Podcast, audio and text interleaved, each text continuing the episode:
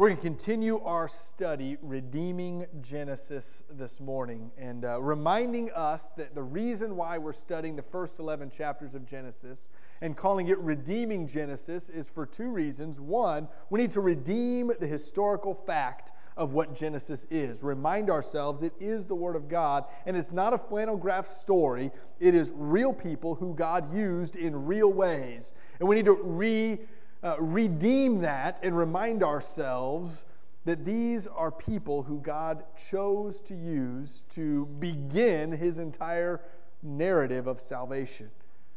But that brings us to the second reason why we call it redeeming Genesis, and that is that God, in all of his beginnings, in creating the heavens and the earth, and the beginning of sin, and the beginning of, of all of these covenants, there is a real redemption story in every chapter of these first 11 chapters in Genesis. And so we want to see the redemption story in the narrative, the story, the facts of Genesis chapters 1 through 11. And so this morning we're in chapter 4 in a message entitled Two Lineages. Genesis 4 1 through 26. We're also going to incorporate a little bit of chapter 5. How many of you all have read through the first few chapters of Genesis before? At some point in your life, you've gotten through, maybe it's a New Year's resolution, and you started Genesis chapter 1, and you start working your way through, and it's all exciting stuff until you get to chapters 4, but really chapter 5, right? Because what happens in chapter 5 that makes you go, oh, it's this chapter again? Does anybody know? What is it? Noah's chapter 6, we get to him in chapter 5. What is the exciting thing that happens in Genesis chapter 5? Yeah, nothing, right? begats. The begats. It's the genealogy.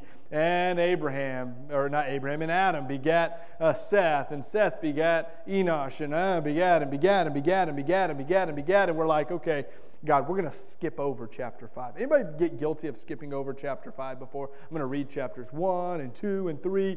4 has a little begatting in it, but there's at least some good narrative in there. And then chapter 5, it's like, holy smokes. I've got good news and bad news for you. The, the bad news is that we're not going to be going through Genesis chapter 5 in detail. And the good news is, for some of you, that we're not going to be going in Genesis chapter 5 in detail. Uh, we're going to hit a few important parts of it today in Genesis 4 as we look at the importance of lineages and lines and genealogies. I know what you're saying. Pastor, I didn't sign up to come to church to read genealogies, but this is important. As a matter of fact, every word recorded in Scripture is important. And I think you're going to walk away this morning with a new appreciation for how God uses those begats. And so, if, if you believe these statements this morning, before we dive into the Word of God, if you believe this, repeat this after me. The Bible is the Word of God. What it teaches, I will believe. What it commands, I will obey. And extra loud for this one when it convicts, I will change.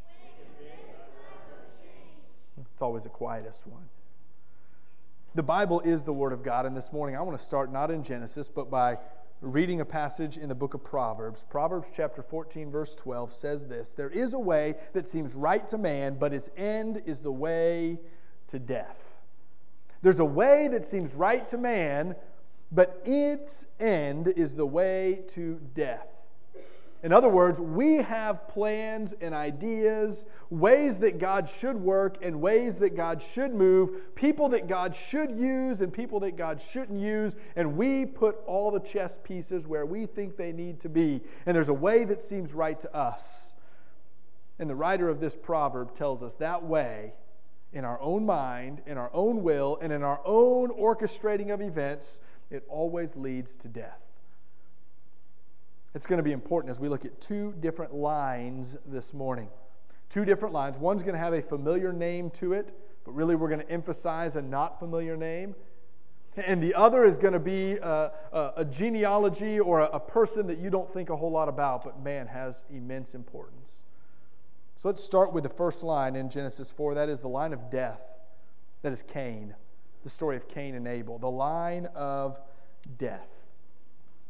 I think it's really important to understand who Cain was and the expectations put on his shoulders. Before we delve in and start reading, let's just try to get the weight of what Cain was possibly carrying. So I want to just do this illustration real quick. How many of you all believe that Jesus Christ will return? Anybody believe that? Oh, yeah, show of hands. If you're at home, go ahead and put your hand up too. We can't physically see you, but participate with us. Now, we believe that Jesus will return, and the million dollar question that we want to ask is when, right? So here's just a little little thought experiment. I want you to raise your hands also with this. How many of you all believe believe that the Lord will return either in your lifetime or your children's lifetime. How many of you all believe that? Believe that the Lord will return pretty soon, right? Okay. How many of you all believe that we know the Lord will return, but it's going to be down the road. We don't have to worry about it quite yet. It's probably not going to be in our kids' lifetime, maybe not even our grandkids' lifetime. The Lord's going to return, but it's going to be a while. Anybody believe that? Right? Small number of hands, okay? How many of you all just say, I don't believe the Lord will ever actually return at all? Anybody? Okay, good. I'm, I'm glad. All right? I'm glad we're at least that far. The vast majority of people in here have the belief that the Lord is coming back like soon. Like, maybe I won't get to finish my sermon, which would be great. Lord, if you're listening, my plan and my will that I'm telling you to do. No, it doesn't work that way. Right? We all believe the Lord's coming back like soon. And why is that? Because all of Scripture tells us to look for signs, and at every point in human history, the signs have been there and could be interpreted that the Lord could come back. That's intentional, by the way. The Lord is not slow or tarrying or, or just waiting for us to finally figure something out. He has a perfect time. I believe, looking at the world around us, that it could happen imminently, like now, because the scripture reveals things to us to say, be ready now. And we have this mindset that the second coming of Christ could be at any moment and any time. And we can live in this mindset knowing that's what God's word seems to reveal. But if we go all the way back and think about the first coming of Christ, there's a very similar mentality. I think every generation of the Old Testament was looking for the Messiah, and he could come at any moment and any time. He waited thousands of years from Genesis 1 till Matthew chapter 1. He waited a long time, but at every moment there were people looking around, just like we are looking for the second coming, looking for the first coming of the Messiah. They didn't know his name. They knew a little bit about the prophecy as God revealed it to them. I, I will say we probably have more details in the second coming than they had in the first coming, right? We probably try to put together all these pieces, but we know they were looking forward to this Messiah. And imagine this there were some false messiahs that popped up, people who claimed to be the Messiah. Just like today, we have false second comings pop up, people who claim to have a new special revelation. There were people who thought they could figure out the times and the dates. The Messiah is coming the first time. In this time, because of these prophecies, just like today, we have people saying the Messiah has to come on this date and this time because of these prophecies. And that same mindset we have about the second coming, the people in the Old Testament had about the first. And I think it's important to realize that wasn't something that developed. I think that's something that happened with Adam and Eve. As a matter of fact, the prophecy in chapter 3 was that a seed from Eve, right, a child or a descendant from Eve, would be the one to crush Satan and restore the relationship with the Heavenly Father. And so Eve hears, one of my descendants, my children, is going to do this. And in verse 1 of chapter 4, Adam knew his wife Eve. She conceived and bore Cain, saying, I have gotten a man with the help of the Lord. I believe with all of my heart, and I'll tell you why I believe in just a minute, that Adam and Eve looked at their firstborn son and said, You're the one who will crush the serpent. He's finally come. We have a child with great pain, he's been brought forth, and with the Lord's help, I have gotten a man, a seed, a descendant. It wasn't an accident that Cain's, their firstborn, was a male, right? That was the prophecy. And, and they even name him with a lot of hopes on his shoulders. The name Cain means created one or produced. Look what God has produced out of us. Very similar to that word seed that God had promised would come and crush the serpent's head. How about this? We're going to find out here in just a couple of verses that, like Adam, Cain's father, Cain was someone who worked the ground. Adam, you're commanded to, to work the ground and, and cultivate the garden. And what was Cain's primary job? I believe Adam took him alongside and said, You're my seed, you're my descendant. I want you to be what I was not. You learn how to work the ground. He literally is this first seed that Adam and Eve ever have. There's a lot of expectations on this young man. And Adam and Eve's mind, they had a way that seemed right to them. They had a way that God should work and God should move. Of course, we know the story of Cain and Abel. We can read together in the next few verses, starting in verse 2. Again, she bore his brother Abel. Now, Abel was a keeper of the sheep, and Cain a worker of the ground. There we know. Cain took after Adam, and Abel learned a new trade. In the course of time, Cain brought to the Lord an offering of the fruit of the ground, and Abel also brought of the firstborn of his flocks and of their fat portions. And the Lord had regard for Abel and his offering. But for Cain and his offering, he had no regard. So Cain was very angry, and his face fell. The Lord said to Cain, Why are you angry, and why has your face fallen? If you do well, will you not be accepted? And if you do not do well, sin is crouching at the door. Its desire is contrary to you, but you must rule over it. As we read the story of Cain and Abel, a common question we always ask pops up into everyone's mind and we've created answers for is why was Abel's offering accepted and Cain's rejected? Have you ever asked that before? Why did God choose Abel's offering and not Cain's? Maybe you've got an idea in your mind why it is. There are some people who say, well, it's because Cain offered an animal. Or, I'm sorry, Abel offered an animal and Cain only grain. The problem is we, we don't really see any reason why God commanded an animal offering at this time. And what we find is God reveals through the Old Testament there are times that God requires a grain offering. So a grain offering can be acceptable. It can't be just because one's an animal and one's grain. Some people try to say, well, it's because Abel brought the best portions, and Cain brought the leftovers. I think that's actually probably a really good explanation and may possibly be true. Abel did indeed bring the, the fatty portions, the, the best portions, and it doesn't say what portions Cain gave to us. But I think it's important that it doesn't say what portions Cain gave to us. We, we have to assume something to say that's the reason. And maybe that's the right assumption, but the Bible doesn't say it. It just says he brought some the way Abel brought some. I think actually there's no satisfactory answer, and I, think it's really the wrong question to ask. But we don't know the exact reason, although we can come up to all these possibilities. Instead, the right question to ask is how did Cain respond to God's correction? I don't think the point is to figure out the offering stuff. I think the point is to figure out when God tells you you're out of line, when God tells you you've fallen short, when God tells you there's sin, how do you respond to that?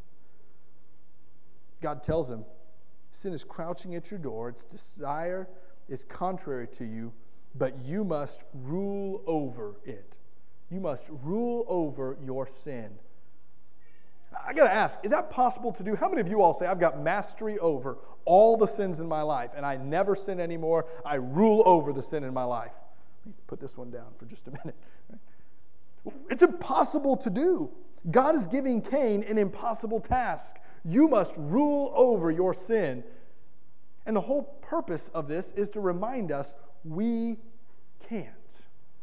We will continually fall short. How do we respond to it? Well, we got two ways to respond. One is to say, God, help me to have mastery because I can't do it on my own. And the other way is rebellion. I give up. I can't do it. I'm frustrated. I'm resentful. I'm angry. And that's the line that Cain takes. Look at me in verse 8. Cain spoke to his brother Abel. And then we're in the field. Cain rose up against his brother Abel and he kills him. When confronted with the opportunity to get right with God, Cain rebels, and the sin that was crouching at his door is realized. Cain murders his brother. This is the line that is supposed to save Adam and Eve. This is the one who they've, they've named the produced one, the created one. Enter in your 21st century movie analogy, you're the chosen one. You're the one who God has provided to take away sin, and now here you are committing the worst sin at this point in all of human history murder. We know how it unfolds. God uh, reveals to Cain his sin in even greater detail. Verse 9 and following, the Lord said to Cain, Where's, your, where's Abel, your brother? And he said, I don't know. Am I my brother's keeper? And the Lord says, What have you done? The voice of your brother's blood is crying to me from the ground. And now you are cursed from the ground, which has opened its mouth to receive your brother's blood from your hand. When you work the ground, it shall no longer yield to you and its strength. You shall be a fugitive and a wanderer on the earth. Cain said to the Lord, My punishment is greater than I can bear. No kidding, right? Punishment from God always is. Behold, you've driven me today away from the ground, and from your face I shall be hidden. I shall be a fugitive and a wanderer on the earth, and whoever finds me will kill me. Cain realizes that Adam and Eve are going to be upset with him. Adam and Eve will have more children, and they will be upset with him. No matter where he goes, he cannot run far enough away from his sin, just like you and I trying to run he's unable to escape the consequences of his sin. So, continuing, the Lord said to him, Not so. If anyone kills Cain, vengeance shall be taken on him sevenfold. Even in Cain's sin, God is gracious and protector of his creation. The Lord put a mark on Cain, lest any who found him should attack him. Then Cain went away from the presence of the Lord and settled in the land of Nod, east of Eden. God is at his work again. In the very first generation of creation, Adam and Eve, they commit a sin and God offers grace. God sacrifices an animal, he covers their shame, he covers their sin. First generation, they sin, God offers grace. Second generation of creation, we're only two generations in, we commit a greater sin, a heavier sin, a murderous sin, and God offers greater grace, greater protection. Notice he says, I will protect you sevenfold. Seven is a number of completion. We're going to come back to this number, it pops up a few times. I will offer complete protection of you, perfect protection of you. I know you sinned, and your sin is greater than anything that anyone has ever done. And I love you enough. My grace is greater, and there's a protection. So, what's going to happen to Cain's future generations? This is about lines and lineages. What happens to Cain's children and grandchildren and great great grandchildren? Here we've got a little bit of the begatting in verses 17 and 18. Cain knew his wife, and she conceived and bore Enoch. When he built a city, he called the name of the city after the name of his son, Enoch. To Enoch was born Irad, and Irad fathered Mehujael, and Mehujael fathered Methushael, and Methushael fathered Lamech. So note this, this is important. We said the number seven was going to come up, and this is where your genealogy is going to start to come alive. Lamech is the seventh generation from creation. You can follow Adam 1, Cain 2, on down to Lamech 7. What did we say seven means? What is seven represented of in Scripture? It is completeness, right? Kind of this, this perfect state of completeness. So this is, in Lamech, the fullness or the completeness of who man will become. I don't think it's an accident that Lamech is number seven. This is when humanity's seed has full completeness, what humanity becomes. Look at these next few verses about Lamech, and this is, this is a man we don't think a lot about, but we should. And Lamech took two wives in verse 19. The name of one was Adah, and the name of the other was Zillah. Adah bore Jabal. He was the father of those who dwell in tents and have livestock. His brother's name was Jubal, and he was the father of all those who play the lyre and the pipe. Zillah uh, also bore Tubal Cain, and he was the forger of all instruments of bronze and iron, and the sister of Tubal Cain was Naamah. Lamech said to his wives, Adah and Zillah, Hear my voice, you wives of Lamech. Listen to what I say. I have killed a man for wounding me, a young man for striking me. If Cain's revenge is sevenfold, then Lamech's is 77fold. But what has become of Lamech, this seventh generation of creation, this fullness of who man has come to be? Who, who can we compare Lamech to? How do we describe him? Well, for starters, I, I, think it's only fair to see that his children did some amazing things. God's mark of his image is still on them. His children are, are people who, who develop agriculture, who build instruments and play music. They have bronze tools, possibly even forging weapons. Right? They, they're some modern or ancient, but to them modern instruments of, of creation that, that is remarkable, never been seen before. But Lamech himself, even bearing the mark of the image of God, even able to have children that produce some great things, is an exceedingly wicked man the worst. It's very common for us to read through the Bible and hear, hey, they took two wives, they took three wives, or Solomon took thousands of wives, right? We, we just kind of let it glance over us like that's what they do. But Lamech is the first person in all of Scripture recorded to have more than one wife. He's the first polygamist who took God's created order, a man and a woman, one man, one woman, united for all of, all of their lives, and he violates it. He wants more one wife isn't enough because to him, just like the curse promised, right? To him, his wife was not a partner to live life with, his wife was a possession to rule over. And if he's going to have one, he might as well have two. He's the first one in all of Scripture to have multiple wives. And then we get to a, they call it the Song of Lamech.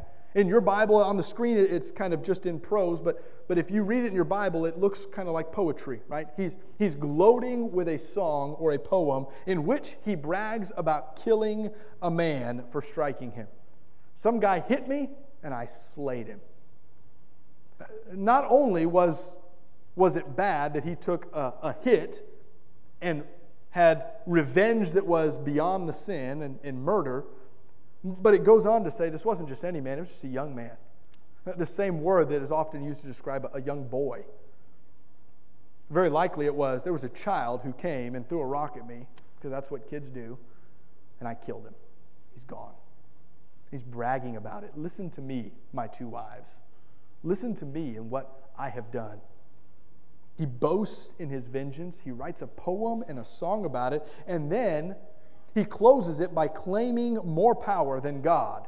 But follow me with this. When Cain sinned and said, I, I, I, don't think that I can survive your punishment. God said, I tell you what, I'm going to put a mark on you, and anyone who sees you and harms you, I will get revenge. What did he say? Seven times.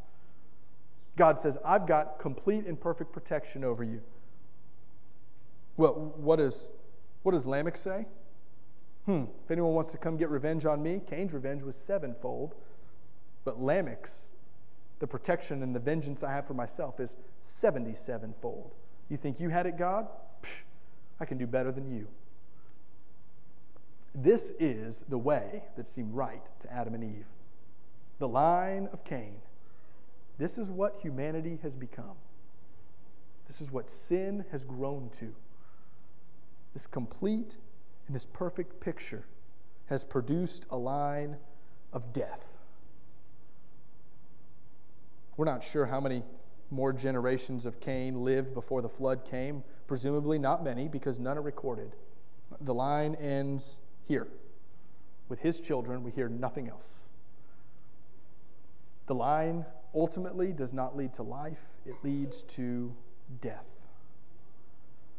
This is where Adam and Eve had put all of their eggs in. Their basket is full. You're the chosen one. You're the offspring. You're the one we're looking to. And he fails. But God produces a second line.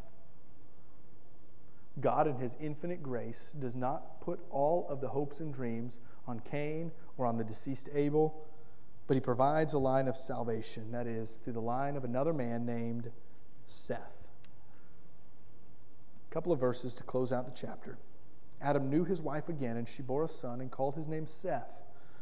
For she said, God has appointed for me another offspring instead of Abel, for Cain killed him. To Seth also was born, uh, a son was born, and he called his name Enosh. And at that time, people began to call upon the name of the Lord. A new line, a fresh start, a new lineage through Seth and Enosh. And at that time, through this lineage, through God working in a way different from what Adam and Eve would have expected, at that time, people began to call on the name of the Lord. It's going to be Seth's line in chapter 5 that produces Noah, the one who, who God protects when he destroys the rest of the world. And therefore, it's Seth's line who, who has Noah's children and grandchildren and great grandchildren, all the way to Abraham and Isaac and Jacob. It's through Seth's line that we eventually get King David. We eventually get the, the height of God's power through Israel, his revelation through this great nation. It's through Seth's line that ultimately the Savior, Jesus Christ, is born. The, the snake killer comes not through Cain, it comes through Seth. Comes through this line of life. Number seven shows up again. If you read chapter 5, you can count seven generations from Adam through Seth. You've got Adam, You've got Seth and on down to, to Enoch, who is the seventh generation from creation through the line of Seth. Here, this man named Enoch, who represents the fullness of God's salvation lineage. He represents the completeness of what, what God wants to do through humanity not through our sinful state, but when people begin to call on the name of the Lord and God uses them in salvation, you get an Enoch. And in chapter 5, verses 23 through 24, thus are the days of Enoch, or, seven, or 365 years. Enoch walked with God, and he was not, for God took him. The fullness of humanity through Seth's line shows not in a perfect person, but in those who call on the name of the Lord. The redemption back to God's created order. Enoch was so close with God that he skips over death. This is what God intended for humanity to be so close with God that we have life and salvation. The fullness of God's redemption is shown not in death, but in life. This is the line of salvation that God gives us. Those who would call on the name of the Lord. We'll close with the same verse we started with this morning. There's a way that seems right to a man, but its end is the way to death. This morning, as we think about our own lives, are we making our own plans for salvation? God, I know how to do this. I can do the right things. I can say the right things. I can act the right way. I can be the right person. I can show up to church. I can wear the clothes. I can put the Jesus bumper sticker and wear the t shirt. I'll listen to the music. I'll even talk about you at work and at school. I, I'll, I'll do everything that I'm supposed to do, God. Seems right to me. I tell you this morning, that way leads to death. But if you would call on the name of the Lord, I can't do this. It's too much for me to bear. God's perfect redemption in your life is not one of death, but of salvation and eternal life. Will you pray with me? Father, I thank you for these two lines that you show us very early on in the Bible. Two paths that we can choose to go on. Well, when you correct our sin, we can be like Cain. We can rebel. We can fight. We can be like Adam and Eve and think we just we put all of our hopes and our plans and, and what we think is right. Lord, we can do things our own way. Lord, remind us this morning that that line, that way of living leads to our ultimate failure into death. Where, Father, we can call on the name of the Lord. We can remind ourselves that you created us perfect, and our sin, Lord, our sin has us running. If we would call on the name of the Lord, you will forgive our sins. Father, this morning I pray that we would, we would trust you and see the fullness of what you want to do in redemption. That you would not have our lives end with eternal death and hell, but you would have our lives end in eternal life in heaven with you. So, Father, let us trust you above our own will, above our own plans, above our own ways. we pray this morning that as we wrestle with this, that we would be faithful to call on your name it's in that name that we pray. Jesus Christ. Amen.